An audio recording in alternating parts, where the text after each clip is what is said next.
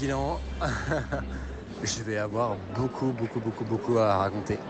je te fais un petit aperçu quand même. Donc, euh, je suis tombé 18 fois, du verglas, mais surtout parcours, j'ai jamais vu ça. Certaines descentes ont été faites en. Ah, ah, sur le cul, je te jure. Là, en mode toboggan, c'est n'importe quoi. Et je me suis sans doute sorti avec une entorse à la main. Là, la main gauche, elle a gonflé, j'ai trop mal. J'ai mal partout, mais bon, voilà, c'est fait. Bonjour, je suis Alexandre et bienvenue dans le podcast Les Joies du Sport. Dans ce podcast, je t'invite à découvrir des invités passionnés qui partageront leurs projets sportifs, qu'il s'agisse d'une aventure personnelle ou d'une course officielle. Chaque rencontre se déroulera en deux temps. Dans la première partie, enregistrée quelques semaines avant le grand jour, nous plongerons dans le parcours et la préparation du projet de notre invité. Nous découvrirons comment il intègre son entraînement dans sa vie personnelle et professionnelle. Nous discuterons de ses sensations à l'approche de l'événement ainsi que ses attentes et son objectif sur ce défi. La seconde partie intervient après l'événement. Qu'elle soit couronnée de succès ou parsemée de difficultés, l'invité partagera son expérience lors d'un débriefing complet et nous analyserons la différence entre les attentes et les résultats obtenus. Maintenant que tu connais le concept, si tu souhaites partager ton futur projet sportif, je t'invite à me contacter via mon Instagram at lesjoiesdusport.podcast. Cela te permettra de suivre toutes les infos et actus du podcast. Dans ce nouvel épisode, je suis ravi de retrouver Florian Tucci, qui va te partager son récit captivant de la Saint-Élion. Une course unique, un parcours nocturne, des conditions climatiques intenses et épiques. Cette édition a été à la hauteur de sa réputation.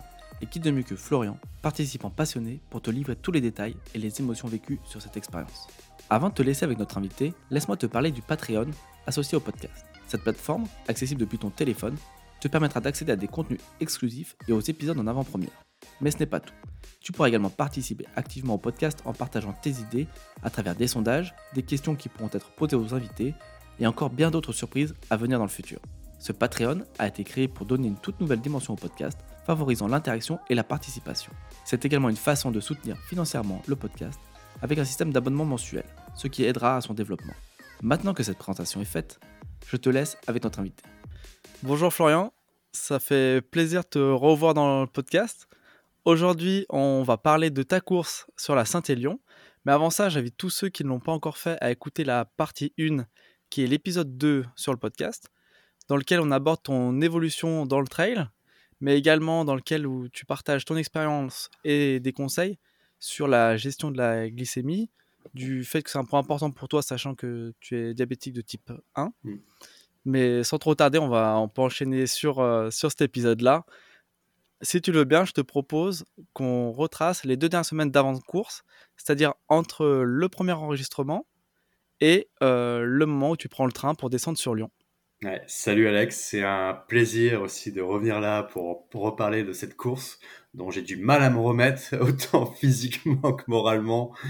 Mais vraiment là, content que ça soit passé et content de pouvoir euh, la débriefer. Bah, du coup, les... depuis deux semaines, c'est passé vite, en fait. Là, j'ai l'impression que c'est hier, là, l'enregistrement du premier épisode. Et bah, j'ai levé le pied un petit peu, chose que j'ai rarement pu faire euh, cette année que j'ai rarement eu envie de faire. Donc, mais là, physiquement, je sentais au fait que si je ne levais pas le pied avant la course, ce serait compliqué de tenir. Donc, mes dernières séances se sont vraiment résumées à de l'affûtage. Donc, euh, la semaine de notre enregistrement, il y a deux semaines, j'ai maintenu là un volume minimum, on va dire 60 km, j'ai dû faire dans la semaine, avec des sorties, surtout, comme j'avais parlé, le, le soir, lorsqu'il faisait froid, lorsque t'as pas envie de sortir. Je me souviens de la sortie une semaine avant la course. C'était le vendredi soir à 18h30. Il commençait à faire froid. Il faisait nuit. Après le boulot, les autres ils vont boire un verre. Toi tu rentres, tu dis putain merde. En fait, pourquoi Qu'est-ce que je fous là? Pourquoi je vais courir?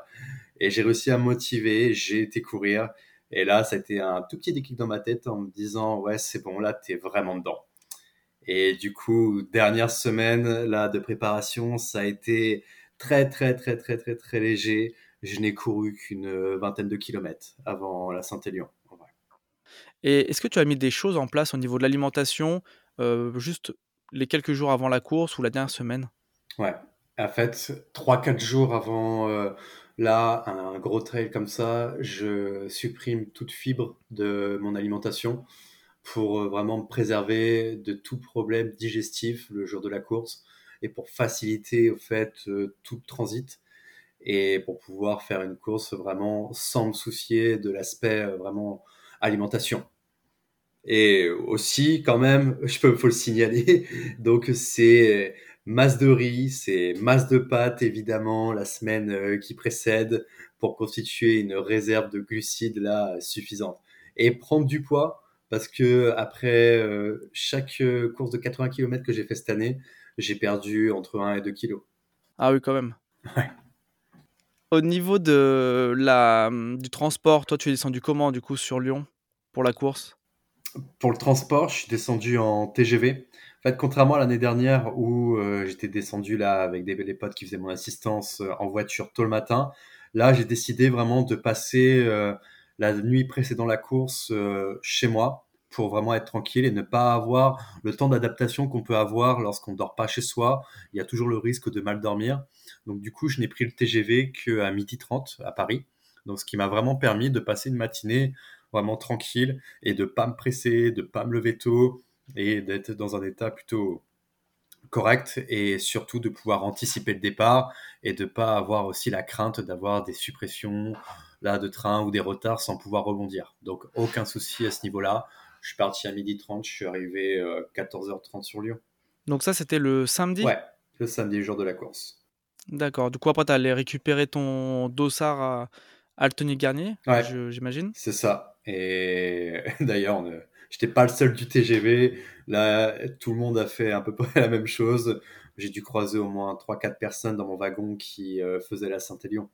Donc, euh, Arrivé à, Lyon-Pardieu, on s'est tous dirigés vers la Tony Garnier.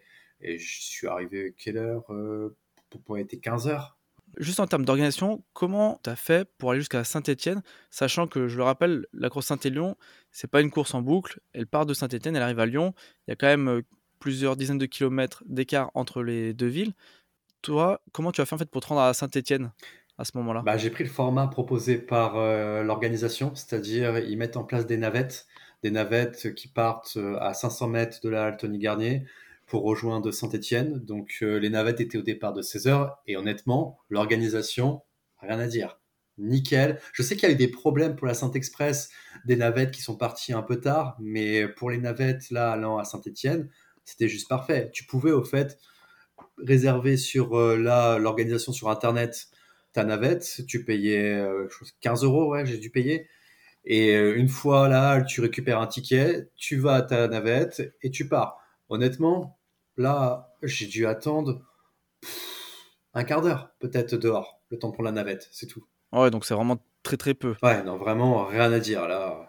Ça, ça te permet d'avoir clé en main. En fait, tu prends ton dossard, après tu patientes un petit peu, tu vas attendre ta navette, tu prends la navette, ça t'emmène à Saint-Etienne. Une fois à Saint-Etienne, donc là à 15h, ça te fait arriver à saint sur quelle heure? Bah en fait, du coup à 15h, à 15h, j'étais à la halle et le temps de récupérer le dossard, de aussi de rencontrer là les euh, potes de la type 1 running team. Du coup, on est parti de Lyon à 16h, 16h30 entre 16h et 16h30. Après, il y a eu des embouteillages, tout ça pour sortir de Lyon. Du coup, on est arrivé sur Saint-Etienne à 18h. La, course étant à minuit, entre 18h et minuit, euh, qu'est-ce qui se passe euh, pour toi Tu fais, sachant que la course part à minuit, tu auras forcément une nuit blanche. Mhm.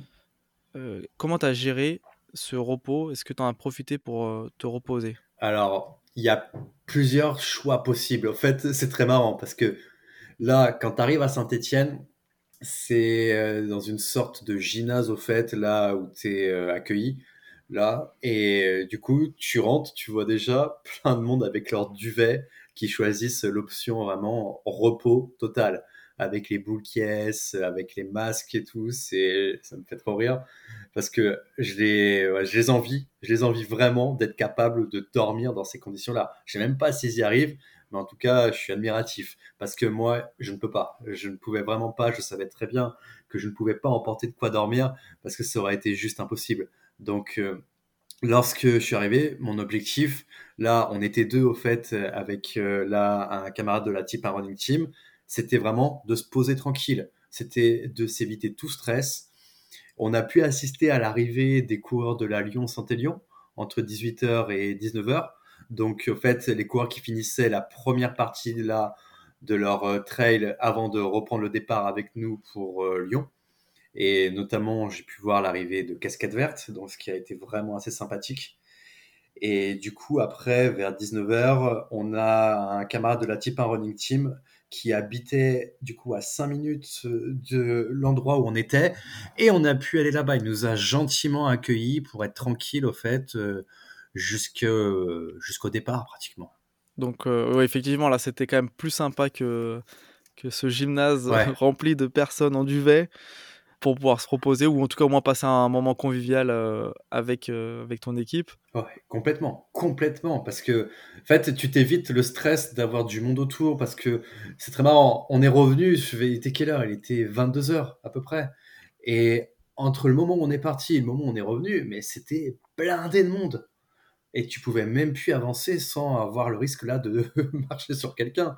Donc euh, pouvoir rester 2-3 heures, se préparer au chaud, se changer au chaud, c'était juste l'idéal, vraiment.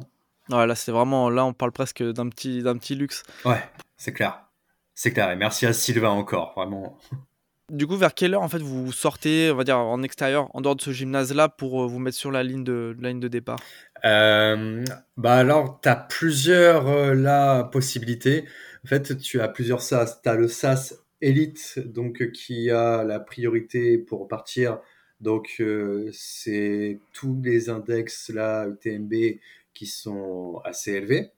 Je sais plus, je me crois que c'est au-dessus de 700, bref et tu as les coureurs de la Lyon-Saint-Élion. Ensuite, tu as le SAS Perf, et ensuite, tu as le SAS de tous les autres coureurs. Donc, euh, le SAS Perf, il a ouvert un tout petit peu plus tôt. Donc, euh, nous, le SAS, euh, on va dire des coureurs lambda, sans utiliser le terme de façon péjorative, on est sorti dehors, il était 22h45.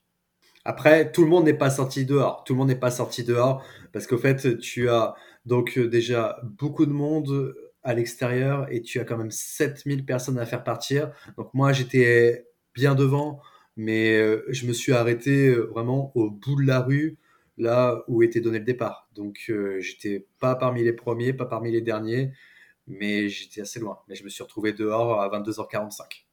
Et j'ai vu en tout cas sur les réseaux qui vous auront au niveau de l'organisation, vous avez un petit spectacle de drone. Comment tu as trouvé ce moment? Très sympa, très sympathique. Donc euh, c'est bien parce que ça a permis d'oublier tout la douleur qu'on ressentait à cause du froid.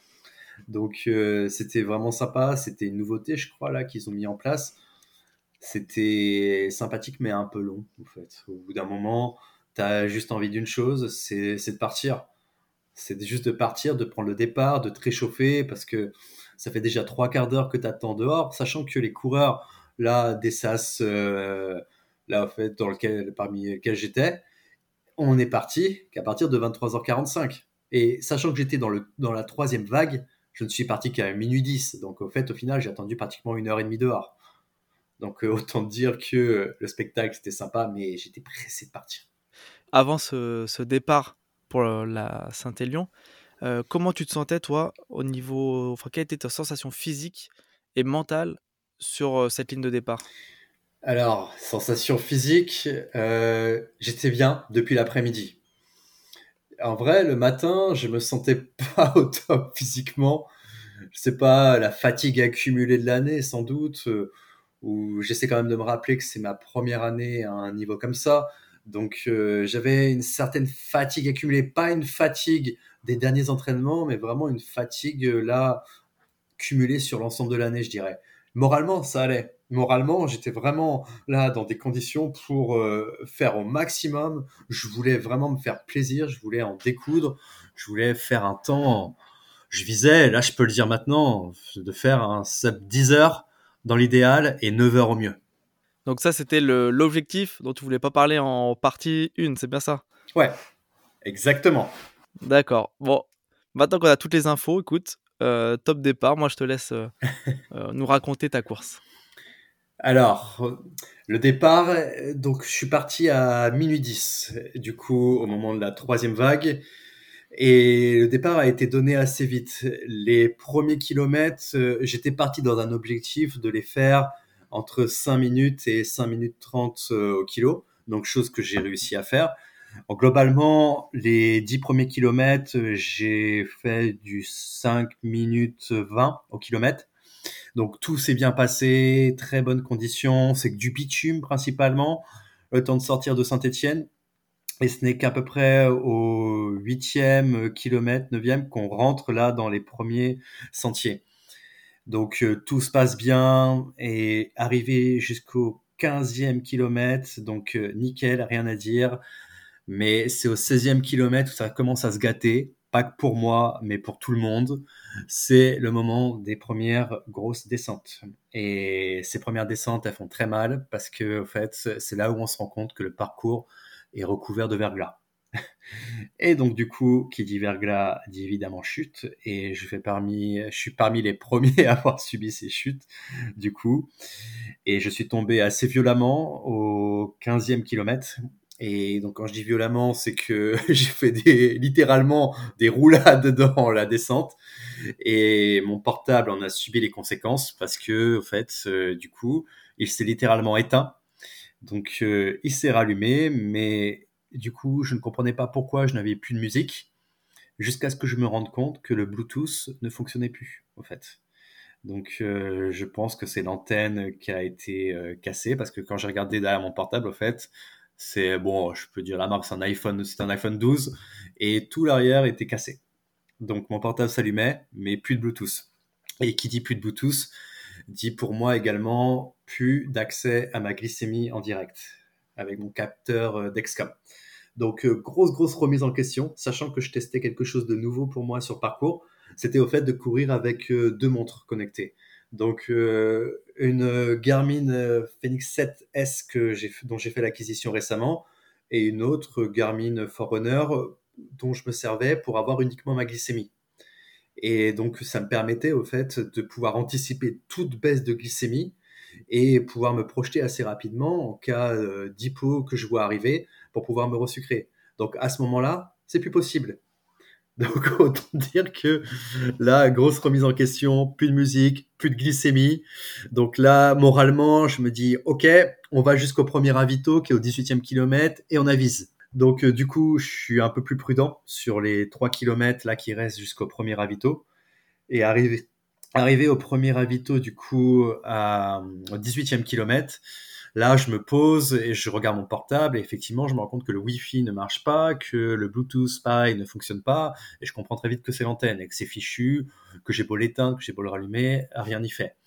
Donc, euh, je me conditionne à repartir avec, du coup, aucune musique, aucun podcast, parce que pour l'anecdote, j'avais prévu d'écouter la première partie de l'épisode qu'on a enregistré à ce moment-là, pour me remettre en condition vraiment. Donc impossible. Et surtout, le plus embêtant, c'est l'accès à la glycémie. Donc il se trouve que, je sais plus si je l'avais mentionné, mais une tactique que j'ai développée lors de mon trail à Volvic, c'était d'avoir un deuxième capteur sur moi. Donc euh, c'est un capteur freestyle libre, au fait, qui passe là par euh, le scan euh, grâce à la puce NFS des portables. Donc heureusement, mon portable fonctionnait encore pour ça, et j'ai pu scanner mon deuxième capteur de glycémie. Mais du coup, le problème, c'est que je n'avais plus accès en direct sur ma montre à la glycémie et que je devais à, chaque fois scanner manuellement avec le portable. Au fait, c'est une réadaptation assez rapide à laquelle j'ai dû procéder. Et j'avoue que une pote m'a envoyé un message pour bien me remotiver là sur euh, le ravitaillement. Elle m'a dit "Tu repars, tu as voulu raconter des anecdotes, donc tu vas en avoir." Et eh bah ben, pas manquer, effectivement, je vais en avoir des anecdotes à raconter. Donc je repars. Je repars euh, assez prudemment, donc euh, je décide de baisser un petit peu l'allure. Là, parce que je me rends compte que ça sert à rien en fait de tomber et de finir avec quelque chose de cassé. Surtout que je me rends compte que je commence à avoir mal à la main. Je commence à avoir mal à la main gauche parce que je me suis un petit peu rattrapé dessus, donc du coup sur ma première chute. Et en fait, je me rendrai vite compte euh, au deuxième ravito qu'il s'agit sans doute d'une entorse. Donc après, entre le 18e kilomètre et le 35e kilomètre, du coup, aucun ravito. Et là, ça s'annonce un petit peu compliqué parce que là, on rentre dans les sentiers qui sont un peu plus en altitude et je cumule les chutes. Donc, euh, deuxième, troisième, quatrième, cinquième, sixième chute, je commence un petit peu à moralement prendre un coup, me disant, en fait, qu'est-ce que je fais mal? Qu'est-ce que je fais mal Pourquoi je tombe J'ai l'impression de voir personne tomber autour de moi. Et je me remets fortement en question. J'arrive à chaque fois à passer outre et repartir, relancer quand même là où je peux. Mais au bout d'un moment, ça devient compliqué. Et vraiment, je me dis, là, qu'est-ce que j'ai fait de mal? J'ai mal choisi euh, mes chaussures à crampons, peut-être. Mais au final, je continue. Je me dis, tu penseras à ça plus tard. C'est pas grave, ne te refroidis pas. Et j'arrive du coup à Sainte-Catherine. Euh, de tête, il était 4 heures du matin, je crois. Et c'est très marrant parce que lorsque j'arrive à Sainte-Catherine, tu as le speaker qui, un des le speaker de Sainte-Catherine qui est présent et qui annonce là tout de façon très très très joyeuse. Il fait moins 10 degrés donc euh, sur Sainte-Catherine. Bravo à vous. Là, j'ai envie de dire en fait bravo peut-être, mais là, c'est j'ai juste envie de me mettre au chaud. Donc j'essaie de prendre une soupe. J'essaie vraiment de continuer à m'alimenter régulièrement et surtout là de prendre quelque chose qui te fait plaisir en fait. Donc je prends une soupe sur le ravito pour me réchauffer, c'est le plus urgent, je me dis. Je vois un petit peu, je juge mes sensations là au niveau de l'alimentation, ça passe bien, du coup, là je suis assez content, mais je commence à avoir froid et je commence à ressentir les douleurs de mes chutes. je me dis là, mais vraiment moralement, pourquoi tu fais ça? Pourquoi tu continues au risque de te blesser encore plus Et j'avoue qu'en sortant du ravito, je ressors en marchant, et qu'est-ce que je vois sur ma droite? Les cars qui ramenaient les relayeurs sur Lyon parce que la course se fait aussi en relais. Et donc, du coup, les relayeurs qui terminaient à Sainte-Catherine rentraient en quart. Donc là, je me dis, mais en fait, pourquoi tu ne prends pas le quart Pourquoi tu ne mets pas fin à tes souffrances? Pourquoi tu ne rentres pas, au fait? Il n'y a aucune honte, c'est pas grave. Les conditions sont extrêmes, tu auras au moins essayé. Et au final, je me rappelle en fait de des conseils d'une pote l'année dernière sur qui faisait l'assistance et qui réussissait bien à booster. Donc, euh, je me suis dit, tu fonces, tu t'arrêtes pas, tu repars. Donc, je me suis caché, au fait, euh, là, l'écart de ma vue et je suis reparti. Et je suis reparti, là, direction le prochain ravito.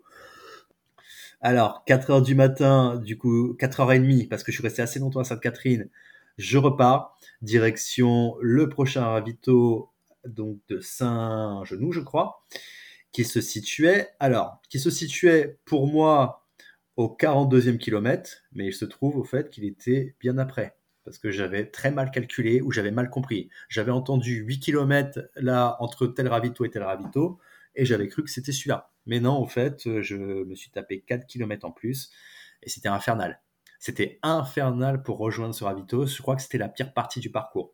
C'est là où on ne pouvait plus avancer. C'est là où vraiment les descentes, c'était des toboggans on s'est mis avec là le groupe avec lequel j'étais sur le cul pour euh, glisser juste parce qu'on ne pouvait plus se relever et c'était vraiment là à la chaîne on se soutenait à chaque fois qu'on tombait je me souviens là et je remercierai jamais assez celui qui a fait ça quelqu'un qui euh, me tenait derrière pour pas que je tombe et, limite il se mettait lui-même en péril au fait donc euh, c'est vraiment ça je trouve ça génial cette solidarité qu'on peut retrouver dans ces moments là parce que passons sur ceux qui font à toute allure, là, au risque de faire tomber.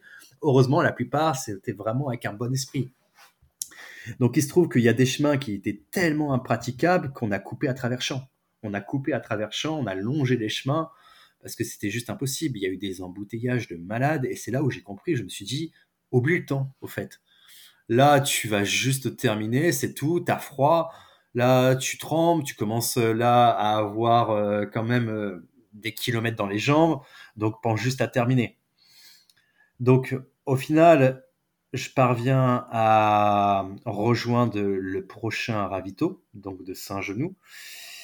Il est quelle heure quand bah, c'est le jour commençait un peu à se lever, donc euh, je l'ai rejoint vers ouais c'est ça, c'est 6h40 euh, du matin. Et à ce moment-là, j'avoue que c'est aussi quelque chose que je fais quand je commence à être un petit peu mal, c'est que je vais regarder les messages que je peux recevoir de soutien. Et là, je commence à recevoir des messages de soutien des euh, gens de mon club de trail et mon coach notamment. Et en fait, ça m'a fait trop plaisir. Le voir, en fait, qui me suit, c'est pour moi, en fait, là, je me dis, va jusqu'au bout, va jusqu'au bout et ça me rebooste là de malade et je me dis tu peux pas arrêter. Et ce qui s'est passé, c'est que là j'ai réussi à relancer. Après le ravito du coup Saint-Genou, j'ai relancé et je suis retombé dans des kilomètres en dessous de 6 minutes. En dessous de 6 minutes jusqu'au prochain ravito de soucieux, ouais c'est suite soucieux, donc auquel je suis arrivé, ouais c'est ça, auquel je suis arrivé, je de tête, il était à peu près 8h30 du matin, ouais. Le jour était commençait déjà à bien se lever et je commençais à renvoyer. C'était très marrant parce que tous les gens que j'avais vu me doubler, bah, j'ai redoublé au fur et à mesure. Donc il y avait on va pas se mentir, il y a un aspect agréable quand même de dire tu relances, tu redoubles, tu es dans de bonnes conditions. Donc euh, c'est très marrant parce que à ce moment-là, je fais une faute aussi, je pense, c'est que je commence à moins m'alimenter. Je pense à finir vite et j'en oublie un petit peu l'essentiel. Et je l'ai payé après parce que soucieux, je me suis pas vraiment arrêté. Je me suis arrêté trois minutes à tout casser et je suis reparti assez vite pour rejoindre Chaponneau. Et Chaponneau que j'ai rejoint du coup assez vite à 9h30 à peu près. Et c'est pareil, j'étais dans l'objectif de rejoindre le plus rapidement possible Lyon. Mais le problème, c'est qu'en repartant à Chaponneau, là, j'ai commencé à avoir physiquement un gros contre-coup de toutes mes chutes parce que les chutes ne se sont pas arrêtées. J'en étais euh, à ma. Est-ce que je les ai comptées toute la nuit? Ça a été vraiment mon fil rouge. J'ai besoin de me raccrocher à quelque chose, là, vu que j'avais plus de musique, pour avoir au moins là la continuité de la nuit. Et j'en étais à ma 16e chute. Donc euh, vraiment, je commençais en fait là à sentir la crispation. Tu sais, quand tu, quand tu tombes, t'es crispé parce que tu essaies là vraiment de bien retomber et tout, et ton muscle, tes muscles, ils s'y attendent pas. Donc, euh, je commençais à ressentir cette crispation au fur et à mesure que je me refroidissais. Donc, ça euh, devenait vraiment compliqué. Moralement, je sentais que c'était la fin. Donc, j'ai, pareil, encore essayé de trouver les ressources. Je suis reparti. Mais après, je savais qu'il restait 13 km entre euh, Chaponneau et l'arrivée. Et je savais pertinemment qu'il y a certains kilomètres que je ferais, mais très lentement en marchant. Et effectivement, là, je commence à marcher. Beaucoup marchent aussi à côté. Je me souviens là de, je sais pas, alors de deux gars qui un qui était encore bien, c'est marrant après Chaponneau et l'autre qui avait mais des douleurs atroces au genou. Et euh, celui qui est bien me demande, il me fait, est-ce que tu vas euh, là euh, marcher jusqu'à l'arrivée ou pas? Parce que j'ai pas envie de le laisser tout seul et tout. Moi là j'ai envie de courir et tout. Donc ça me gêne parce que je vois au fait que l'autre il est dans un mal là extrême et tout. Mais je lui dis, mais en fait non, je vais relancer dès que je peux, je relance. Et effectivement, j'ai réussi à relancer, arriver au 71e, 72e kilomètre, où j'ai réussi, bon, c'est pas fou, mais je suis descendu en dessous de 8 minutes au kilomètre. Après, il y a eu les dernières montées. Et là, quand tu as la dernière montée, notamment la montée de l'aqueduc, tu maudis chaque dénivelé que tu fais. Chaque fait pas que tu fais en D+, tu le maudis. Tellement tu as envie d'en terminer, tellement que tu es au bout, tellement que moralement tu as subi toute la nuit. Là, tu as juste envie d'arriver à la halle, tu visualises la halle, et c'est ce que je voyais, je visualisais l'arrivée en me disant, va jusqu'au bout, va jusqu'au bout, maintenant, là, c'est bon, y es, donc euh, tiens grâce à ça. Et la délivrance, elle est arrivée, je dirais, au 76e kilomètre, lorsque vraiment, là, tu es dans Lyon, t'as les bénévoles, tous les gens autour tout qui euh, te disent vas-y, c'est bon, c'est les derniers moments, fonce et tout. Donc euh, ça te met vraiment dans des conditions optimales. Je sentais que j'étais en hypo, je sentais que là je pouvais plus rien manger, rien boire, mais là tu vas chercher des ressources euh, insoupçonnées. Et jusqu'au dernier kilomètre, j'ai réussi là à redescendre. Je suis redescendu à 6 minutes au kilomètre, même sur le dernier. Je me demande même encore comment j'ai fait là, tellement j'étais dans le dur. Jusqu'à 11h30 ou 11h29 même pour être exact, et l'arrivée à la halte Tony Garnier et la délivrance. bah déjà, félicitations à toi déjà d'être finisher de cette course, même si tu pas réussi à aller en, en dessous de ton sub 10, 10 heures. Ouais, j'ai mis pour être exact 11h20, du coup, euh, depuis mon départ. Mais je pense que vu les conditions, je pouvais pas. Franchement, je pouvais pas viser plus, donc euh, je suis honnêtement content. Je suis pas satisfait, mais je suis content. dans la partie 1, tu vas parler d'une bière à l'arrivée. Est-ce que ça a été le cas? Alors, figure-toi qu'il y avait le repas offert après la course et il y avait une bière offerte. Donc euh, j'y ai pensé, mais honnêtement, j'étais trop dans le mal. J'étais trop dans le dur et ça s'est pas fini euh, là à boire une bière, ça s'est fini euh, aux toilettes en fait. Je pas les détails, mais j'étais tellement dans le mal que là, je ne pouvais rien manger. Je pouvais rien boire, je pouvais rien manger. Je voulais juste, au fait, dormir. J'ai réussi à prendre une douche, je ne sais pas comment. Et à peine je me suis posé là avec euh, là mon pote de la type 1 running team que je, ma tête est tombée tout seul. Vraiment, là, il y a toute la fatigue accumulée qui revenait, mais de façon violente. Et je me demande comment j'ai réussi à rester éveillé. C'était horrible parce que il était dans un meilleur état que moi, je trouve, et il me parlait, et j'arrivais pas à réagir. Et je m'en voulais, vraiment, je me disais, mais waouh, t'es un déchet là.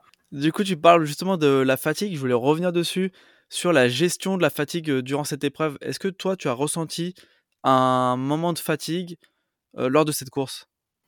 Eh bien, pas pendant la course pas pendant la course. À aucun moment de la course, j'ai ressenti là la fatigue euh, physique, pour être honnête. J'ai ressenti de la fatigue morale, je l'ai dit, mais à aucun moment j'ai ressenti la fatigue vraiment là de la nuit blanche. En vrai, je suis satisfait de ma gestion là du sommeil. Je savais pertinemment que essayer de dormir avant, je n'y arriverais pas. T'es trop excité au fait à l'idée de prendre le départ. Et du coup, non, ça s'est bien passé au niveau de la gestion de la fatigue. Après coup, ça a été une autre histoire, mais pendant la course, vraiment, euh, j'ai pas à aucun moment j'ai eu envie de me poser et dormir.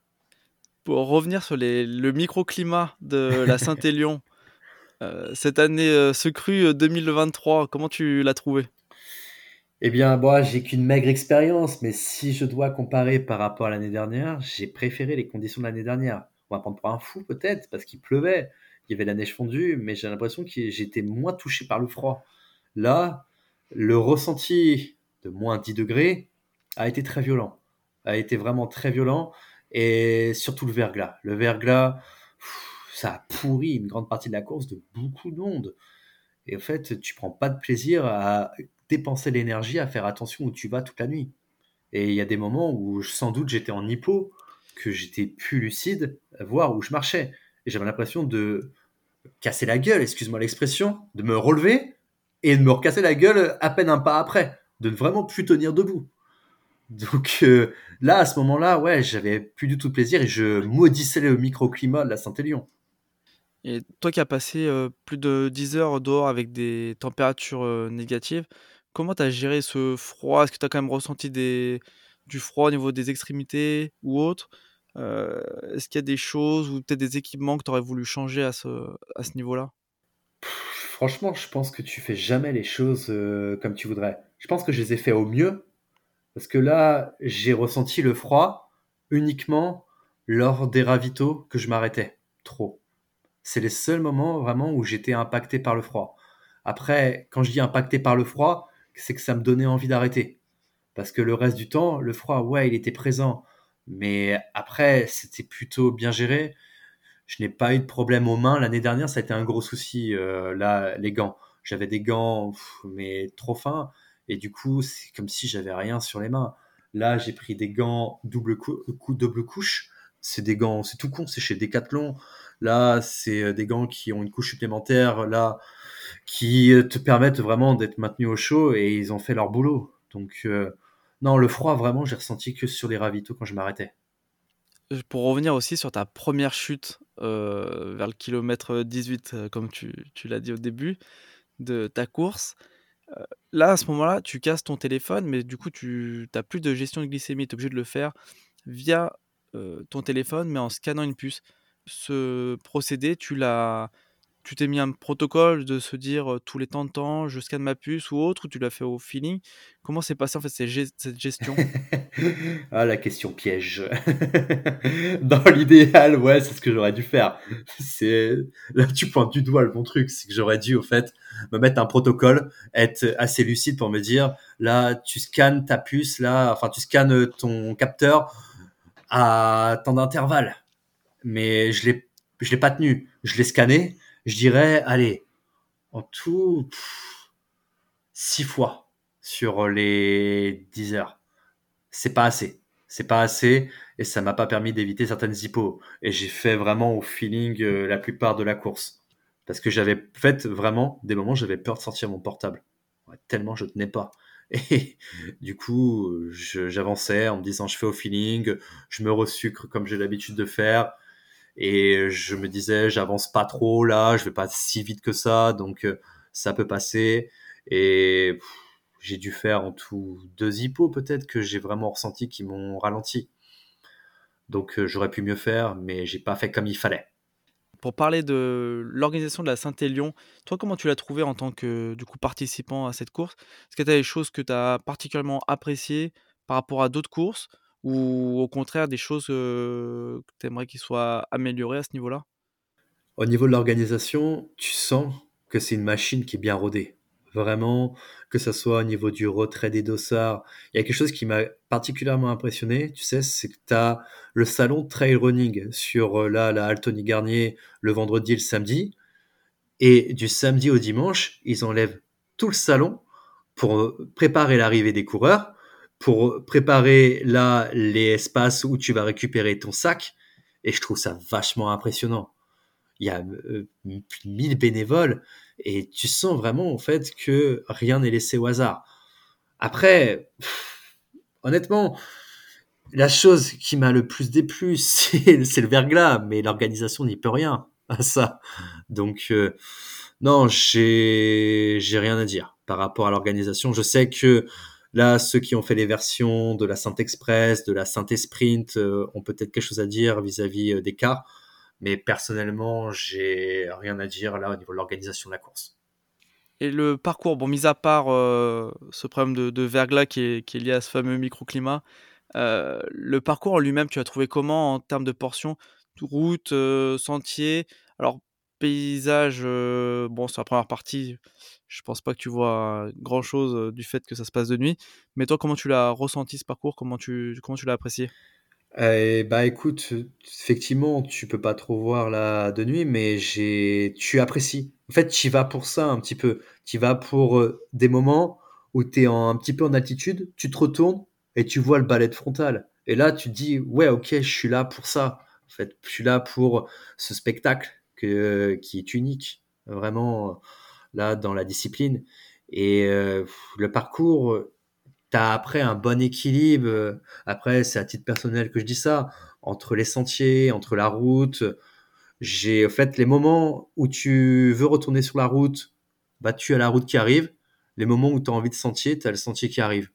Donc euh, plutôt satisfait. Vraiment là de la proportion entre route et sentier et après au niveau du dénivelé, peut-être une accumulation de petites montées. Tu as envie de te taper une grosse montée et de te dire tu bouffes du dénive, peut-être, et euh, éviter une succession de petites montées, c'est peut-être la seule chose. après là, si tu commences à te mettre des descentes de, 600 mètres de dénivelé négatif, là, ça aurait été... Ouais, non, là, vu les conditions... Là, ça aurait été problématique. Hein. Mais bon, ça, c'est pas tout. Le verglas, c'est quand même. Bon, là, c'était. C'est vrai que cette, euh, cette année, c'était quand même des conditions vraiment particulières, encore plus que d'habitude, du fait qu'il y a eu beaucoup d'enneigement et une température vraiment très basse qui a fait que le sentier, plus le passage d'Iquartus, c'est que ça dame. Et puis. Et après, ça reste, euh, ça reste glacé, glacé derrière, neige dure. Euh, et tout ça rend le parcours, a rendu le parcours très glissant. C'est non, c'est clair. Et anecdote très marrante aussi, c'est en fait, tu sais, j'avais une, euh, là une poche à eau dans laquelle j'avais mis notamment une préparation LANAC pour euh, les électrolytes. Et le tuyau a gelé. Donc, je ne pouvais plus, au fait, boire. Donc, je me suis retrouvé un petit peu dans la merde.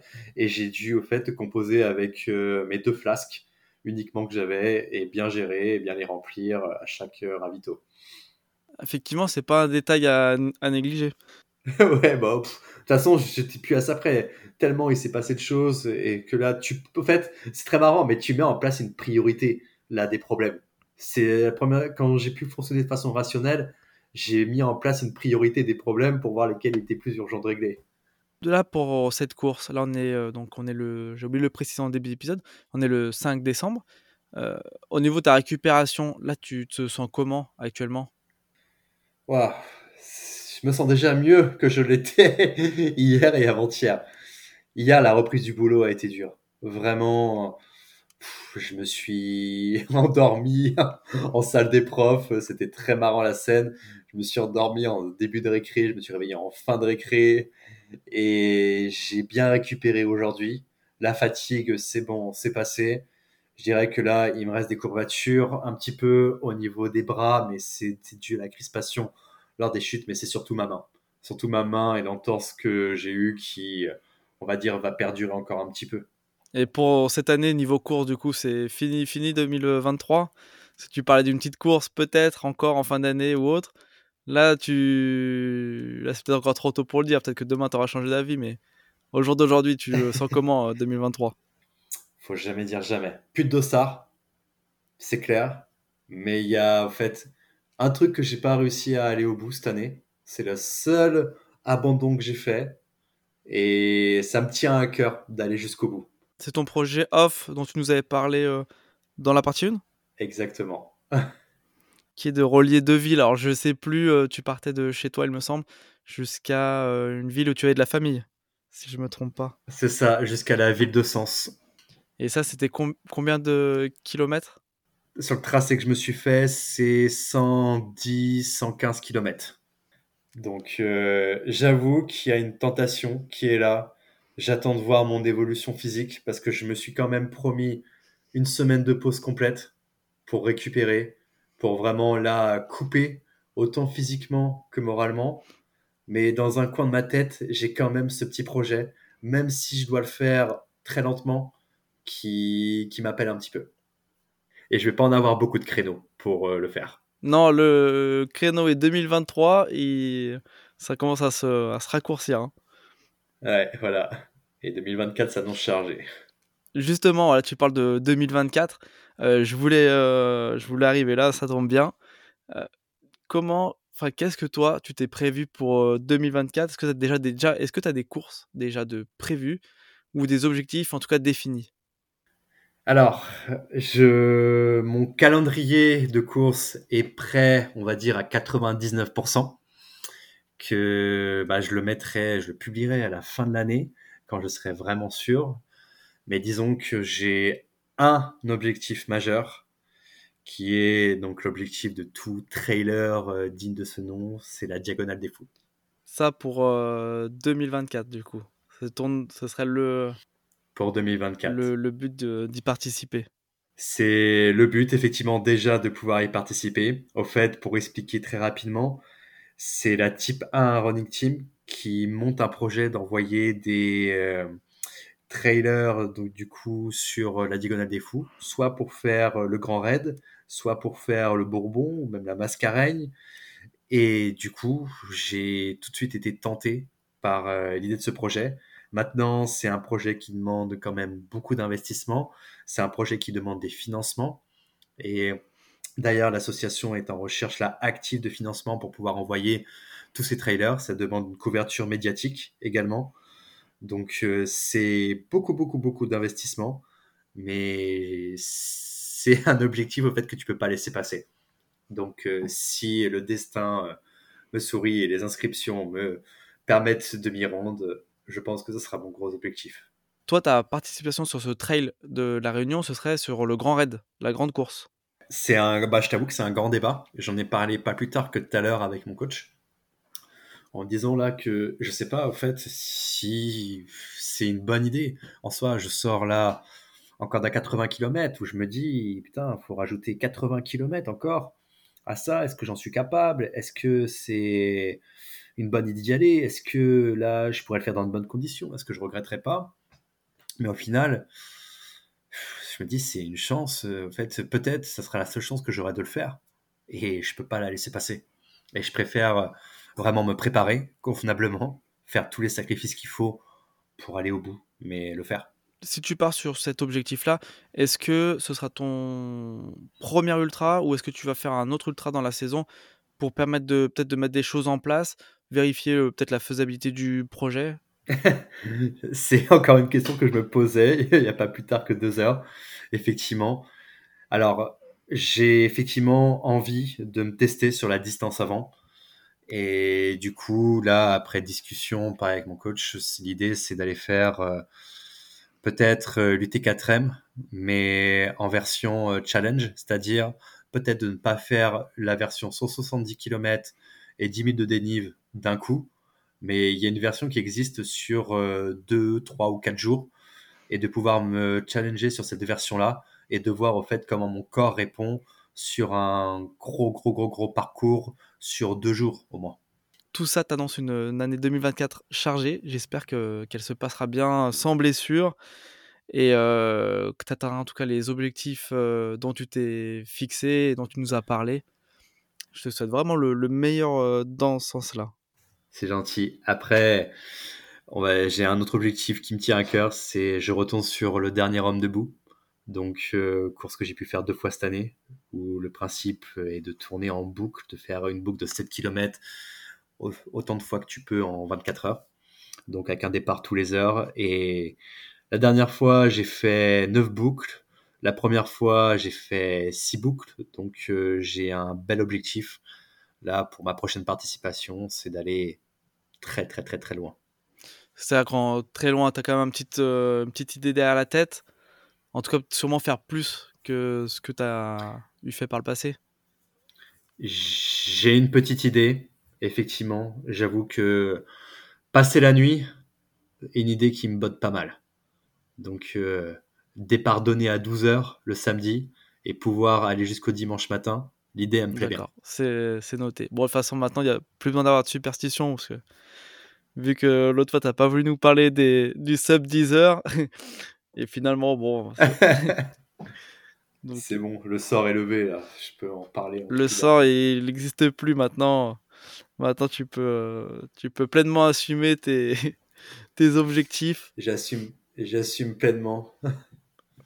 Mais en tout cas, bon, il n'y a pas de. Je dis ça en toute euh, amitié et plaisanterie. Il y a, moi, ce que je respecte énormément, le fait, en tout cas, tu aies participé à cette Saint-Élion, que tu sois finisher et que même si ton objectif, tu n'as pas voulu le dévoiler par superstition du sub 10 heures et que tu fais un peu plus, euh, faut savoir que c'est largement respectable. Il n'y a pas de, mauvaise performance en soi.